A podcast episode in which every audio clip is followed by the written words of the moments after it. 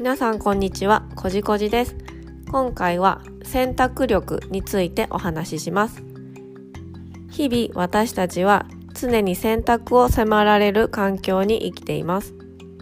自分で選択する場合もあれば、誰かの意見で決める時もあります。どちらの場合で選択したにしても、結果自己責任となります。この選択力、決断するのが苦手な人、選択力が弱く流されやすい人は、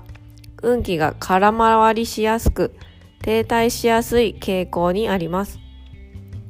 これを改善したいと思ったら、自分自身の環境を整えることです。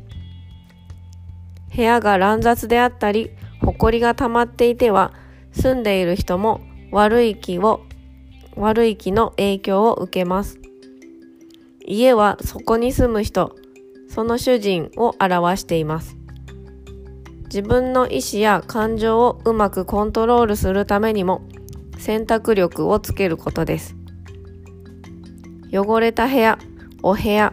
を親切にしていたり、乱雑で埃だらけの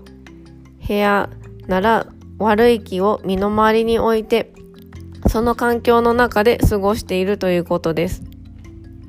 それらの悪い気、負のエネルギー、誇りのエネルギーも吸収していることになります。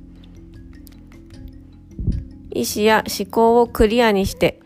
自分軸で生きるためにも自分の身の回りの環境を整えることは大切です。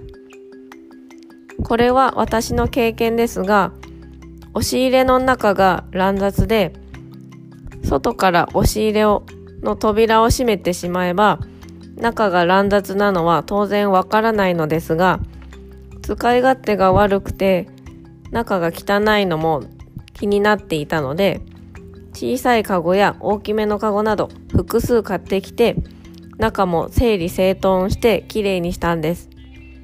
そしたら、体のどこか、体の中もなぜだかすっきりしていることに気がついたんです。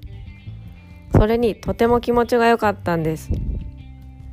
外からは見えないけど、自分で気にしていたからか、やっぱり確かに気のエネルギー、見えないけれども確かに存在し、私たちに影響しているんだとより確信が深まった出来事でした。今回はここまでにします。この音声が面白かったとか役に立ったと思われたらぜひぜひフォローしてみてください。ありがとうございました。